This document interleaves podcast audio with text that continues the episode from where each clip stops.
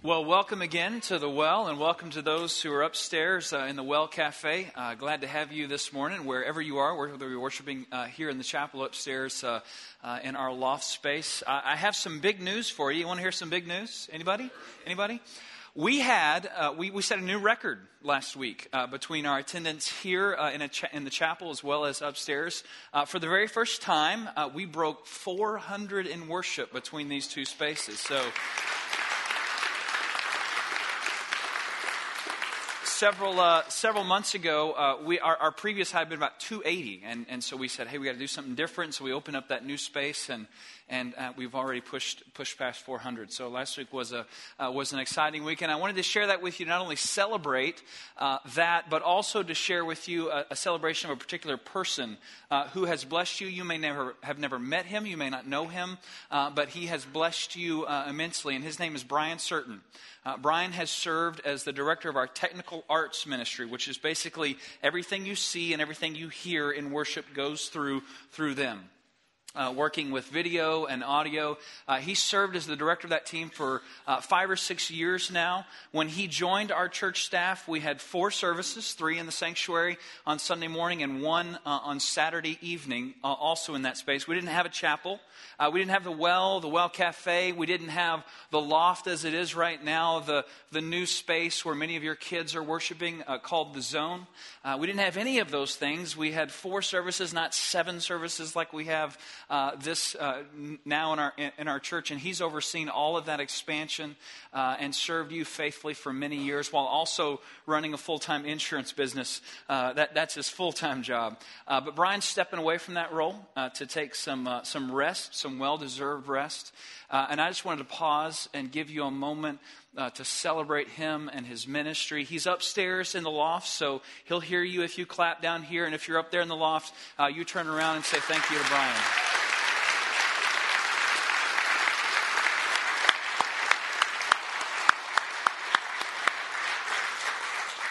Today, uh, we're continuing this series, Five Dumb Things People Do to Mess Up Their Life. We're going to be in 1 Thessalonians chapter 4. If you want to turn there, if you have your Bible, you can turn there. If you have it on your mobile device, it'll be a little easier to find. Uh, it's near the end of the Bible, and just a few more things I want to lift up to you uh, before we jump in there. First, I want to lift up this GPS guide. If, you, you're brand new here, GPS is a resource uh, that we produce each week. Uh, it's a way for you to take our messages and the, the emphasis that we preach on into your own personal devotion time during the week. It's got five scripture readings and some reflection questions. You can also sign up to receive this via email if you go to growpraystudy.org, uh, and it'll be in your email inbox uh, each and every morning. So I want to lift that up to you uh, as a way to take what we share each weekend uh, into your own uh, personal time. Then I want to say a word about this book. Uh, this is a book that I wrote that we shared with you a couple weeks ago.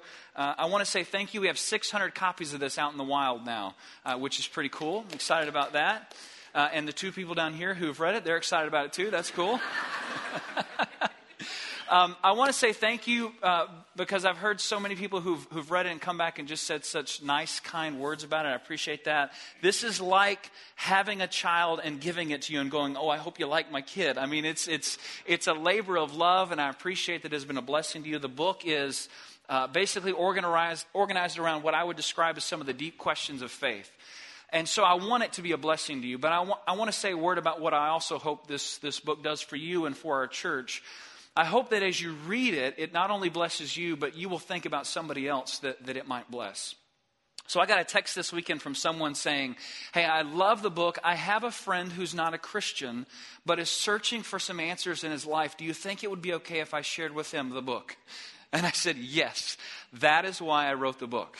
So I want you to hear that. That is why I, I wrote the book. So if you read it, if you, if you take time uh, to do that, I hope you'll think about somebody uh, who you think might be blessed by the book, and I hope you will share that uh, with them just as your gift and uh, an invitation for them to, to consider some of these questions that, that I think we all ask uh, on our journey of faith. So I want to lift that to you. Men, if you're interested in, in reading the book uh, with a group, our men's basketball group who meets on, on Sunday night, they're going to start studying that next week. They meet at 5.30 over in the gym uh, for, for their study time, and then uh, they play basketball at 6.30. They're all very nice. No one ever gets hurt during the basketball games. It's a very, that's a joke. Uh, but uh, uh, it's a great group of guys. You will, you will enjoy connecting with them. So, so, five dumb things. I cannot help but think, you know, when we came up with this series title and what we're going to talk about, my mind immediately went to how much I enjoy watching people do dumb things. I mean, I really take a lot of pleasure out of that. And, and, I bet you do too. This is not the most attractive picture of humanity, but let's just be honest. We love watching people do dumb things. We don't appreciate being the person who is doing the dumb thing, but we love observing it. We love America's Funniest Home Videos, and we love, some of you, this is a guilty pleasure, you love the game show Wipeout. You know you shouldn't be watching it. You feel bad about it. You see people and you think, oh, I hope they're not hurt, while you're laughing hysterically at what they have just done we, we, we enjoy this so much. And so I wanted to share with you an example uh, of this this morning. Let's see this, this clip.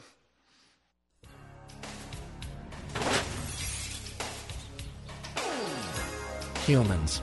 We mean well, but we're imperfect creatures living in a beautifully imperfect world. Sometimes the little things get us, and other times, the not so little.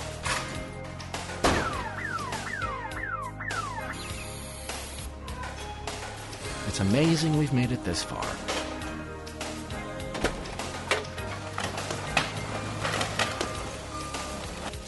Maybe it's because when one of us messes up, someone else comes along to help out. At Liberty Mutual Insurance, we get that it's tough out there. And our job is to make it less tough. That's the thing about humans. When things are at their worst, we're at our best. See how at libertymutual.com. Liberty Mutual Insurance. Responsibility. What's your policy? So, so again, I, will say when I first saw one of these commercials in this in this campaign, it wasn't this particular one. It's the one where the guy slam dunks and then the, the goal's not really set, so it falls over on his car.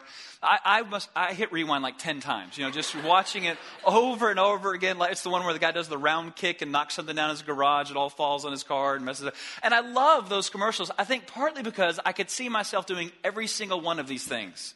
Uh, that, that was supposed to be funny. And I, and, and I have done things th- this dumb, and you have too, right? We love watching this partly because we recognize that we could easily be each, each of these individuals uh, doing this really, really dumb thing. And that's actually the genius of the campaign, if, if you don't recognize that. The genius of the campaign is these are all dumb things that human beings do. Human beings do dumb things all the time. And so you need Liberty Mutual Insurance to protect you from your own humanity. You need to buy their products because you do dumb things, right? I mean, that's where the whole, the whole genius of it comes from. And we would love to live in a world where we could just buy insurance to protect us against any and all dumb things that we might do. But you know that there are things that human beings do all the time, things that mess up their life in tremendous ways, and there is no comparable insurance product to protect you from the damage that comes from those situations, from those decisions that you might make in your life. And that's what we're talking about in this series are those things that you can't just protect yourself from really easily outside of living your life with what we might call wisdom. Now, what I want to talk about today is something that you may have never heard a preacher talk about in church. In fact, some of you may even think to yourself as we go through this, I'm not sure we can talk about this in church. This, this feels a little bit odd. I may have a full email inbox on Monday morning. I'm not sure. But what I know is, this is something that we have to talk about in the context of this series because this is something that people do all the time that completely messes up their life leads behind destruction and pain that, that you can't even imagine. And it happens over and over again. So, what we're going to talk about this morning is the destruction that often is caused because of sexual sin. Yes, I just said that word. On the microphone in church, God heard it, and we're all still here okay? So now that we're all, you're, you're, a little bit shocked and a little uncomfortable, we're going to say a prayer. I'm not kidding. We're really going to pray. Let's, let's, let's pray together. Loving God, thank you for understanding that we need help. Thank you for understanding that left to our own wisdom, Lord, we would be hopeless. And thank you, Lord, for your word that offers us direction, that offers us insight, that offers us wisdom. As we open it today, Lord, may it do the work that it needs to do to help us stay on the path that leads to life. We pray all this in Jesus' name. Amen. So 1 Thessalonians chapter 4 begins in this way. Paul writes, As for other matters, brothers and sisters, we instructed you how to live in order to please God, as in fact you are living. Now we ask you and we urge you in the Lord Jesus to do this more and more. So a little bit of context here. This is the apostle Paul writing to a group of Christians living in a community called Thessalonica. These are individuals who have become followers of Jesus in response to Paul's teaching. Uh, the, this letter is probably dated about AD 50. These are people that Paul knew. These are people whose, whose lives Paul was familiar with. He knew their families, he knew, he knew their, their situation, he knew their community. He had lived among them. And so it's not a stretch for us to imagine that as Paul is writing this letter, he is picturing in his mind the people who he has poured his life into, people who have made a decision to follow Jesus because of his ministry and his teaching. And what he's saying here in these first few words is, You're doing well. You, you, you, have been taught by me. I want to remind you that what I have given you is the instructions that you need on how to live in such a way that would please God. And, and not only that, Paul takes the step of affirming. He's saying to them, I know that you're already doing this. I know that you are running a good race, that you are, that you are walking the narrow road, that you are living in a way that pleases God, and I'm proud of you. I'm excited about that. But I want to remind you of how important it is to stay on that path that leads to life. So Paul's writing to people that he knows and he loves. He's writing to people living in a community that he understands. He's walked their streets. He's been in their homes. He's shared his life with them. And he's saying, You're doing well.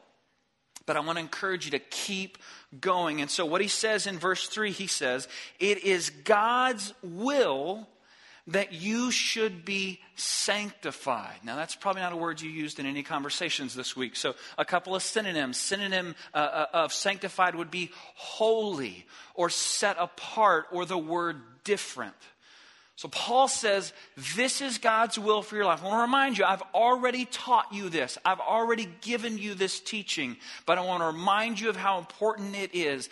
God's will for you is to live a different life to live a set apart life, to live a holy life. And this is how he expresses what that looks like. He continues in verse 3 It is God's will that you should be sanctified, that you should avoid sexual immorality. Now, if we were going with the old King James Version, the traditional language, the word would be fornication. What a big word that's nice and fun to say. Uh, you should avoid sexual immorality. And he continues by saying that each of you should learn to control your own body in a way that is holy and honorable, not in passionate lust like the pagans who do not know God.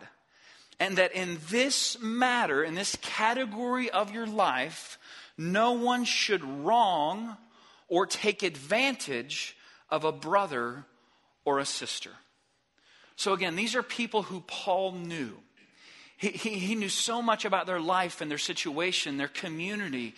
And, and, he's proud of them and proud of the lives that they're living, the commitment they've made uh, to be followers of Jesus. And, and he's reminding them that even though you're already living in the right way, I want to affirm that, but I also want to remind you that there is a will that God has for your life. There's a, there's a hope, there's a dream that God has for you. And that hope and that dream is holiness.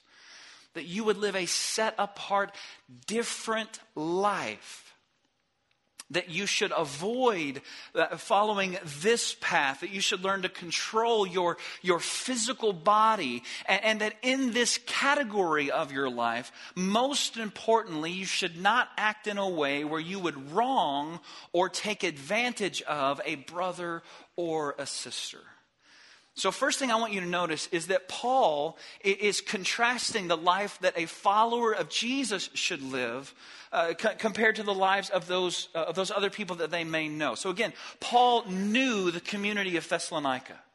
He, he knew the, the, the, place in which they lived. And this is the part where I got to help you out because we don't live in AD 50 Thessalonica. I mean, we, it's pretty clear, right? That the, the world is a little bit different today than it is, you know, thousands of years ago. So, so this is the part that may not make any sense to you. I'm going to give you a little context so it'll, it'll, it'll, you can, I can help you out a little bit. So, so Paul is writing to people who are living in a particular culture, okay? They're, they're surrounded by people who have certain cultural norms, things that they, they see see as acceptable. And what Paul is saying is that your life is supposed to be different than their lives.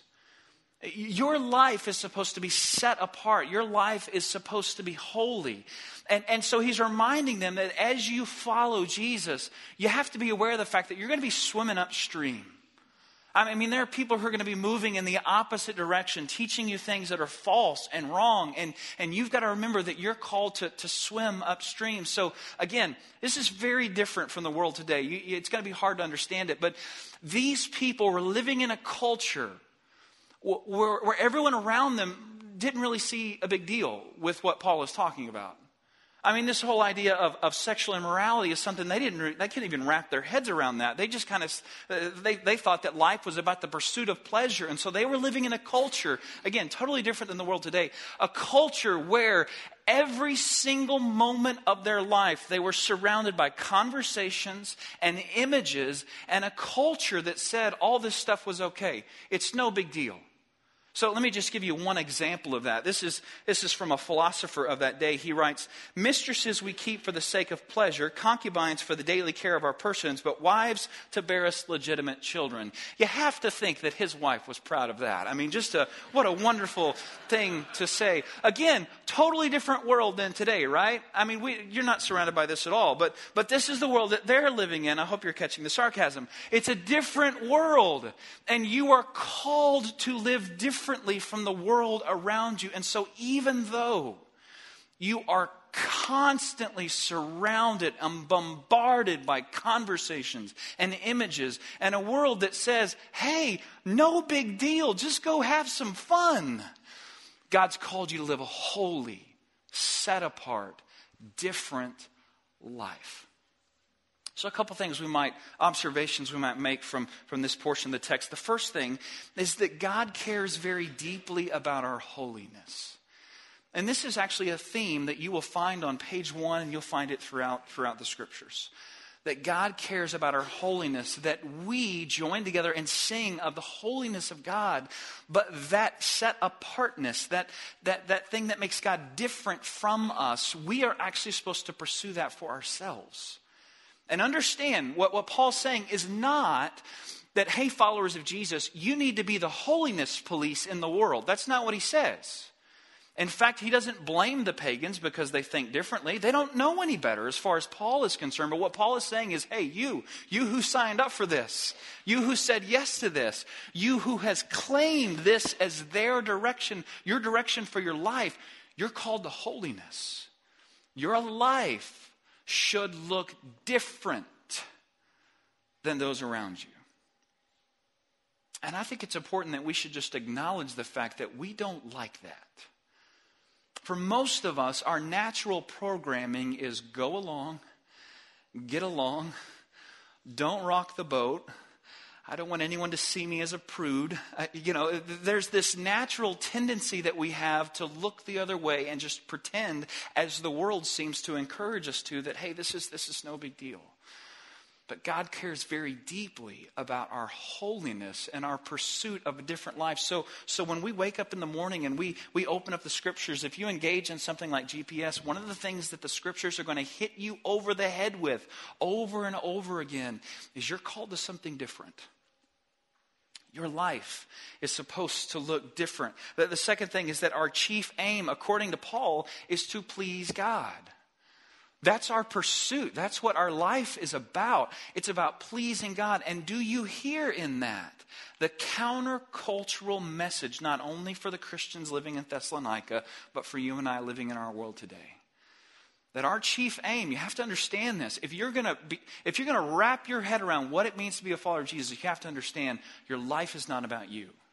And your life is not about your own happiness. And your life is not about the pursuit of your own pleasure. Your chief aim is not what the world tells you over and over and over again it is. It's not.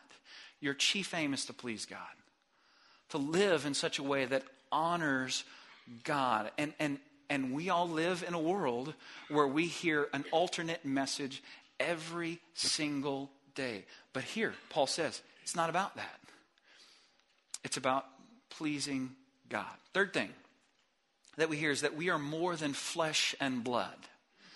Uh, we are more than just physical bodies. Uh, w- our life is about more th- than the pursuit of, of food and water and shelter and pleasure. That according to the scriptures, you are actually a spiritual being. Your body is a temple in the fact that the Spirit of God, the Spirit of God's resurrected Son, lives in you. And your life is not what you see in the mirror mirror. Your life is that. So you're more than just a stomach that needs to be filled, a, a, a mouth that thirsts for water. You're more than just a sexual being that longs for connection. You're more than just someone who pursues pleasure. You have an eternal life that is beyond the flesh and blood of your existence.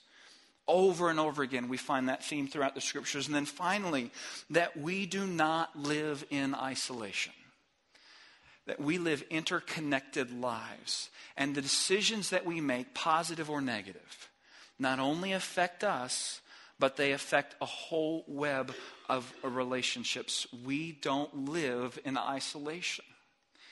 And so Paul says, in this category of life, see to it that you do not take advantage and you do not wrong a brother or sister, because in this category of your life, it's not just about you. That the positive things that can be created in this area of your life and the negative things that can be created in, in this area of your life, they echo throughout the, all the relationships that you have in your life.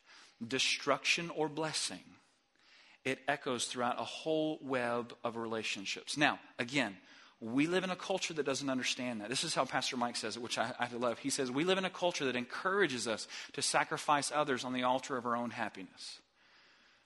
And that's what people do over and over and over again. Not understanding that our chief aim is not the pursuit of our own happiness uh, or, or our own pleasure. And because they buy into that false ideology, they find themselves sacrificing others because this is the path I want to go to, to, to make me happy. But we don't live in isolation. Meaning that everything that we do, every decision that we make, good or bad, it echoes throughout a whole network of relationships. People that we care about, people that we love, people who depend on us, people whose lives will either receive blessing or destruction and pain because of the decisions that we make. Now, that, what I've just shared with you, 1 Thessalonians 4, what Paul says, these themes that we find throughout Scripture, that's the easy part. Okay? That's not hard. Just to share with you, hey, this is, this is what the Scriptures say. We should pursue a holy life. We should be different. It is God's will that we do that, that we maintain boundaries in this area of our life, that, that we control ourselves, that we don't wrong a brother or sister. That's the easy part to share that with you. Here's the hard part the hard part is that I know this message hits us all in very different ways. For some people this morning, you may be hearing this, and, and, and when you hear me talk about destruction and pain and, and, and the chaos that can really be created by, about this, you know that. Not because you read it in a book or you heard someone else talk about it, but because you've lived that story. Some of you have lived that story through no fault of your own because of something that happened to you, because of a poor decision that someone else made, because you were someone else's sacrifice on the altar of their pursuit of happiness. You know that story. You know that pain because you've lived that story. Some of you may be here and you and, and where you may be, you also know the destruction that, that comes from that. You know the pain that comes from that, but you know that the decision that was made was your decision. And you've had to live with that, not only the pain you've caused yourself, but also the way you've seen that pain echo throughout the relationships of people that you care about. And wherever you are in that, whether someone who has been victimized by that or someone who made the poor decision, I think the questions are the same. Can healing really happen? Is this ever going to get better? Can God really forgive what has happened in my life?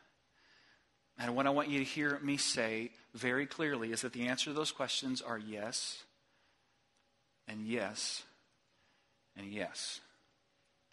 But if that's you, I just want to remind you of a few things. First, healing doesn't happen in isolation, and healing doesn't happen in the dark.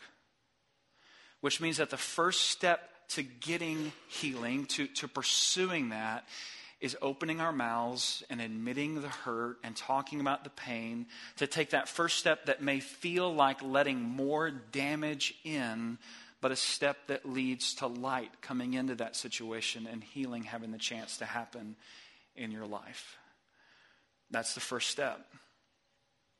To simply talk about something that you may not want to talk about to find a trusted friend, someone who loves you and cares about you, who you know will get in the boat with you and go through whatever storm you have to walk through, and say, We're going to get you help.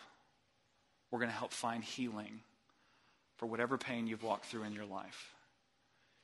There are some who hear this, and you may think to yourself, Well, I guess I guess the pastor needs to talk about this in this series. I don't know. It doesn't really hit me a particular way. And, and, and you may think that's actually where you want to be. You want to be the person who thinks, well, I don't necessarily need that. But let me just remind you of a few things. The first thing I want to remind you of is, is that pornography is a $12 billion business in our culture. That's billion with a B, just in case I didn't enunciate that, that clearly. Billion with a B. And what that means is that while that may not be an issue for you, it may be an issue for someone that you love and you may not know it. Billion with a B. The second thing I'll tell you is that no one has ever come to my office and sat down and said, David, I need you to know that I'm having an affair. And I want to go ahead and tell you that I've been planning on doing this for many years. I've just been waiting for the appropriate opportunity.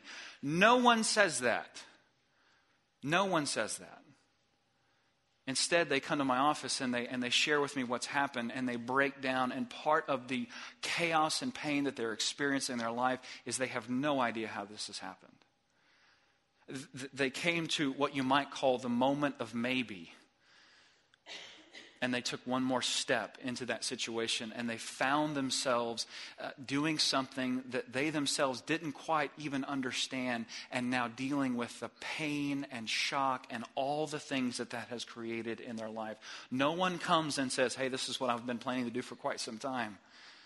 And so while you may feel that this is something that you think, oh, I don't know how this hits me, you may be more vulnerable than you think you are. And so I want to encourage you, if you're in that situation, do a couple things. The first thing is to think about your boundaries, to spend some time defining what your guardrails are. You know what a guardrail is?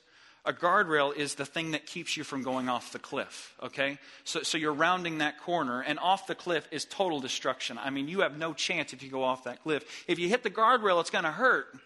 It's going to cause some pain, but it's going to keep you alive. And, and, there's a certain margin that you need to have before the guardrail and going off the cliff. So when I was in youth ministry, and we would talk about sex, which we would talk about sex every 18 months when I served in youth ministry, right, Ben? Ben was in my youth group. He knows that. We should have talked about it every 18 days with teenagers, but we did it every 18 months. one of the questions that I would share with him, one of the messages was entitled, How Far is Too Far? And we would talk about how dumb that question is, how bad that question is, because what you need to know is where the guardrail needs to be.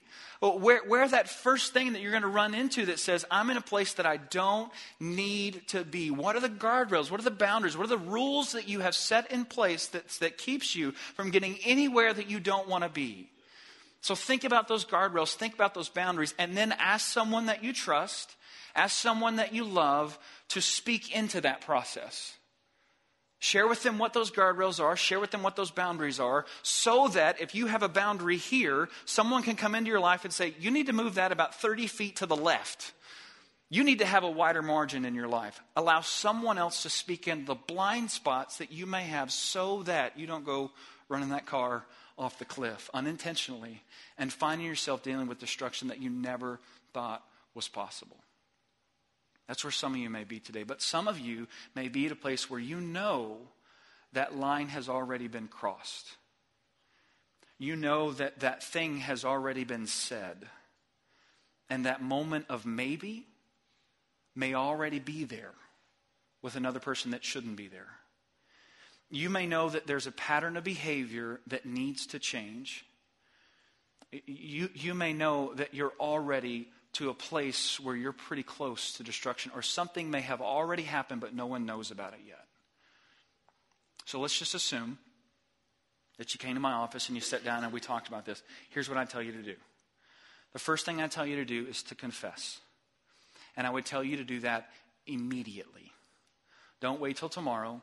Don't wait till next week. If you're just at the point where you're just past the guardrail, you found yourself at risk, and every day you wait, that risk increases. So you do it now. You talk about it now. Pull out your phone now if you need to. Text someone. You talk about it now. You confess it. You get it out. If you've already gone off the cliff, they're going to find out anyways. You talk about it now. If you're not if you're not there yet, but you're just over the guardrail, you stop the risk now. You talk about it. You drain the power of the secret when you share the secret.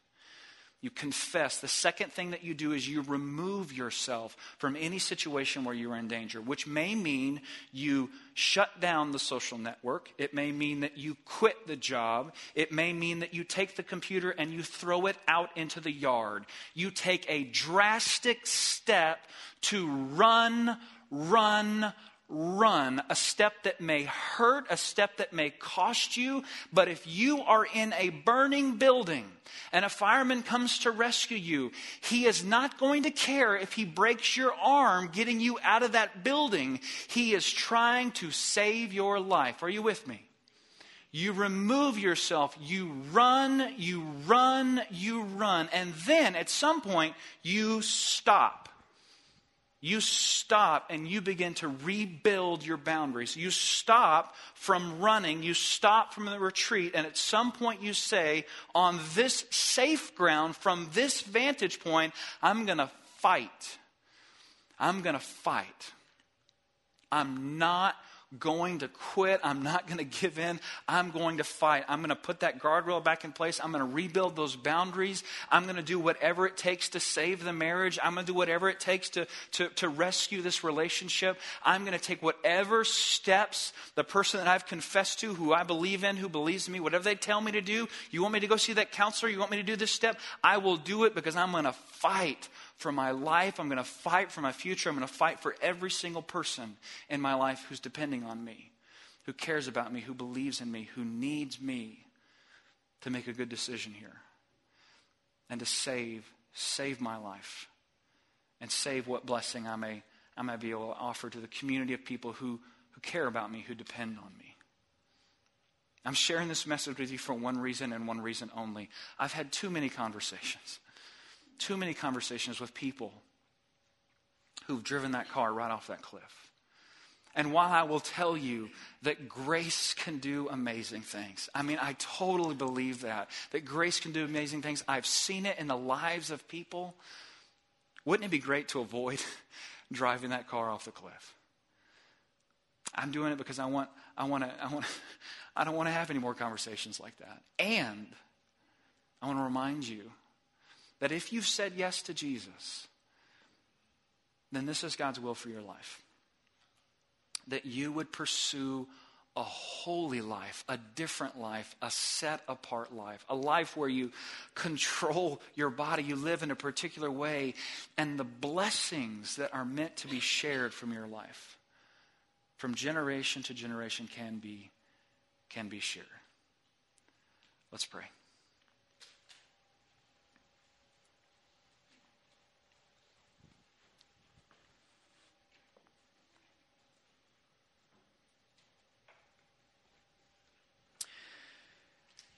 God, this morning I pray that chains, chains would be broken.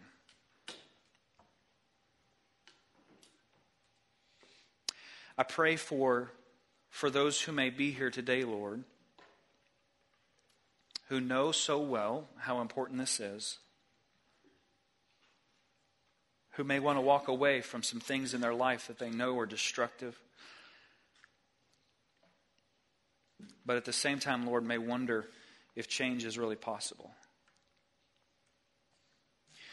Your word teaches us, Lord, that when light penetrates darkness, good things happen. And so I pray, Lord, that you would, that you would shine your light into all of us, into the dark corners of our heart, that you would reveal what lives there, Lord. And that in that moment of revelation, you would also invite us to a new kind of life. That you would invite us back to, to that narrow road that you say leads to life. God, help each and every one of us to trust in grace. That grace can not only transform us, but also restore us. And grace and wisdom, Lord, can, can protect us from the destruction and damage that seems to surround us every single day. Bless these brothers and sisters, Lord. Bless all of us as we seek to stay on the path that leads to life. In Jesus' name, amen.